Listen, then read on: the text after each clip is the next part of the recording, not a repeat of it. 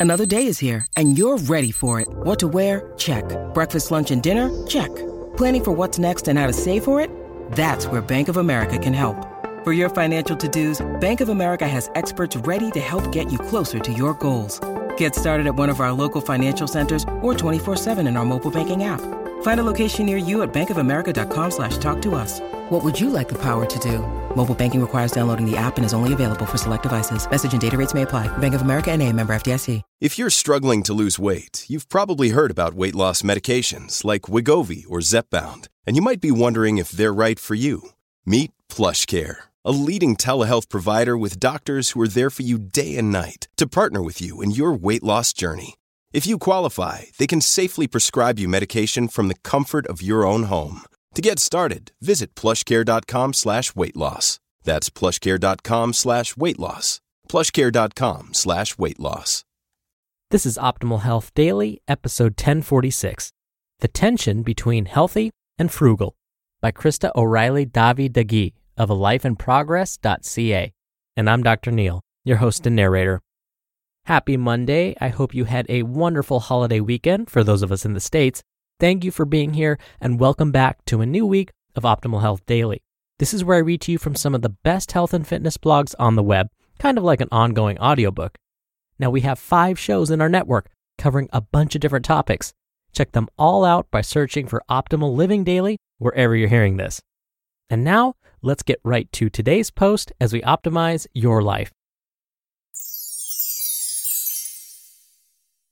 The tension between healthy and frugal by Krista O'Reilly Davi Digui of alifeinprogress.ca.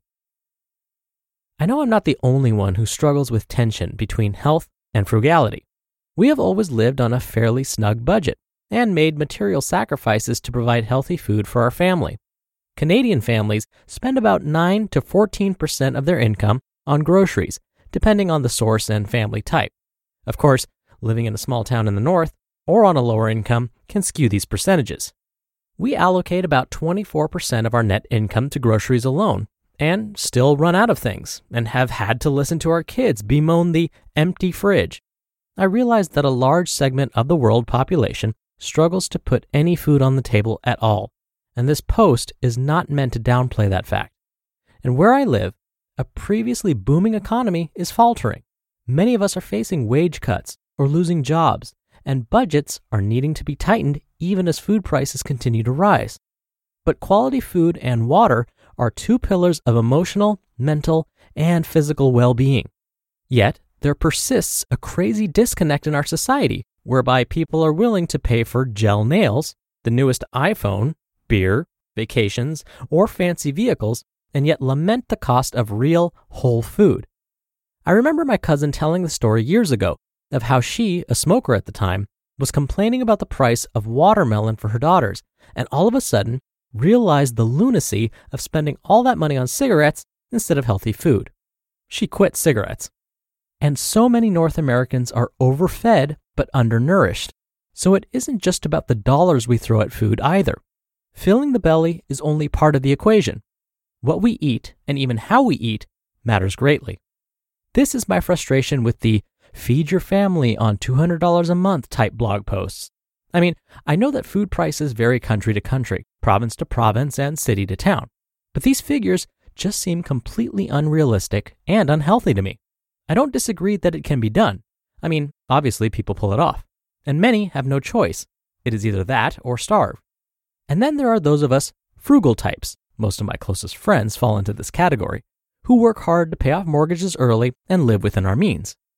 But in our desire to save money, pay off debt, and live simply, we need to be careful to count the long term cost of slashing the food budget too far. Once I began eating meat a couple of years ago, the budget tightened further. I want to purchase animal proteins from local farmers as much as possible, farmers raising their animals organically, even if not certified. And this costs money.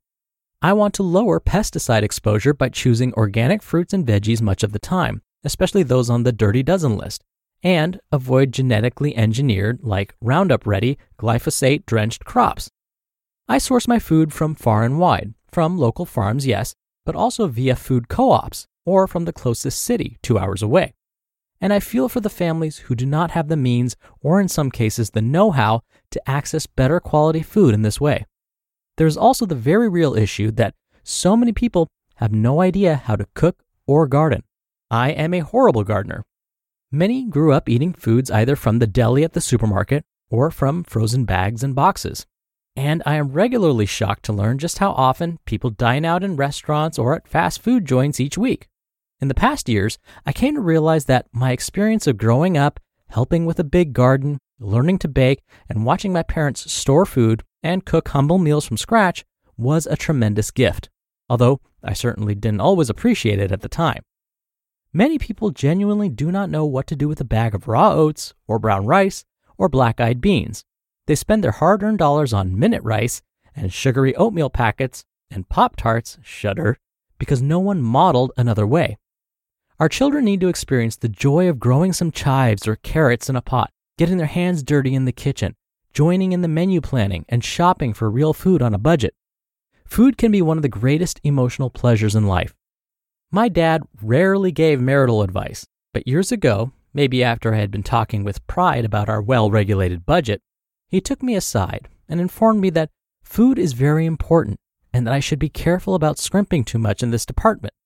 It was actually an eye opener for me. I mean, I like food too, but I'm also happy to cut back on food here and there in order to buy books. I had never realized the emotional attachment many of us have to food, if I can call it that. Over the years, I have kept that rare bit of fatherly advice in mind and tried to ensure that my husband and my family felt loved and nourished through food. A batch of warm muffins to accompany a humble pot of minestrone, mini vegan cheesecakes to accompany a family game night, or Friday night homemade pizza and a movie can all nourish a family on an emotional level and prevent binging or impromptu splurging on fast foods that break the budget. Okay, my husband would rather be loved via spicy drumsticks than cheesecake, but you get the idea. I know I have not always hit the mark. I take shortcuts and refuse to follow recipes and do too much cooking in a distracted or multitasking state. In addition, I was vegan, then vegetarian most of our married life. And while my husband never ever complained, now that I am eating and therefore cooking meat a couple of times a week, he has expressed his profound happiness with the shift. I love that my husband supported my choice for 20 years, but he is happier with plenty of fish, poultry, broth, and occasional red meat in his diet. We also experienced cultural differences in our kitchen. I am delighted by a hearty salad and baked potato or pot of homemade soup and biscuits. After almost 25 years in Canada, he is still not convinced this is real food, by the way. While he contends that rice is a daily necessity akin to breathing, and happily adds small fish and extremely spicy sauces on top of pretty much anything. Real food costs money, and time, and energy, but healthy, home cooked meals can also be simple yet satisfying. They can nourish body and soul. We may need to take shortcuts and compromise here and there to respect eating preferences, to save our sanity, or out of financial necessity. Some may need a cooking class or nutrition workshop to get started. But I encourage each of us take an honest look at our food budgets and overall priorities and do our best to invest in health through quality food. You just listened to the post titled The Tension Between Healthy and Frugal by Krista O'Reilly Davi Digui of alifeinprogress.ca. We're driven by the search for better, but when it comes to hiring, the best way to search for a candidate isn't to search at all. Don't search, match with Indeed. Indeed is your matching and hiring platform with over 350 million global monthly visitors and a matching engine that helps you find quality candidates fast. Ditch the busy work. Use Indeed for scheduling, screening, and messaging. 93% of employers agree Indeed delivers the highest quality matches compared to other job sites. One of the things I love about Indeed is that it filters out incompatible applicants. So when you're hiring, the process is much faster, and you only have to consider applicants that are already likely to be a great fit. And listeners of this show will get a $75 sponsored job credit to get your jobs more visibility at indeed.com slash health. Just go to indeed.com slash health right now and support our show by saying you heard about Indeed on this podcast. Indeed.com slash health. Terms and conditions apply. Need to hire? You need Indeed. Hey, it's Ryan Reynolds, and I'm here with Keith, co star of my upcoming film, If, only in theaters, May 17th. Do you want to tell people the big news? All right, I'll do it. Sign up now and you'll get unlimited for $15 a month and six months of Paramount Plus Essential Plan on us. Mintmobile.com slash switch. Upfront payment of $45 equivalent to $15 per month. Unlimited over 40 gigabytes per month. Face lower speeds. Videos at 480p. Active Mint customers by 531.24 get six months of Paramount Plus Essential Plan. Auto renews after six months. Offer ends May 31st, 2024. Separate Paramount Plus registration required. Terms and conditions apply if rated PG. Dr. Neal here for my commentary. Krista had so many wonderful things to say, and there is so much I want to share. But in the essence of time, I will spare you and only discuss a couple of things that really stood out to me. Krista mentioned reducing our exposure to potentially harmful compounds when purchasing fresh produce. One way to reduce our exposure to harmful bacteria and viruses specifically is to buy bundled veggies instead of pre bagged veggies. I know it's super convenient to buy the pre bagged varieties because they're triple washed or whatever, but we're learning that these pre cut, pre bagged types of produce may contain more bacteria and viruses. This is because potentially more human hands, more machines, basically more processing was involved. More processing in this case, especially, may mean more potential contamination. So, instead, if you can buy the produce that sits on the supermarket shelf under those spray heads in the produce department, basically with a rubber band or twisty tie around it, you may reduce your exposure to these pathogens. And it's all because fewer hands have touched it. Now, one more thing on a lighter note Krista discussed picky eaters, particularly children that fall under this category. I've had many a patient come to me frustrated because their child refuses to eat what they, the parent, so lovingly and painstakingly prepared. Krista mentioned involving the children in the meal preparation process. And in fact, that's one of the most effective ways to encourage children to eat what's being served have them help in the meal prep process. And as Krista mentioned, if you can have them even help with grocery shopping, that's a huge step in the right direction. Now, of course, we do need to be careful with the tasks we assign them. In the kitchen, we probably don't want them chopping vegetables or frying anything. But simple, age appropriate kitchen tasks like measuring and mixing are a great start. Why does this work so well, you ask? Well, think about how proud a child is after they've created, well, really anything.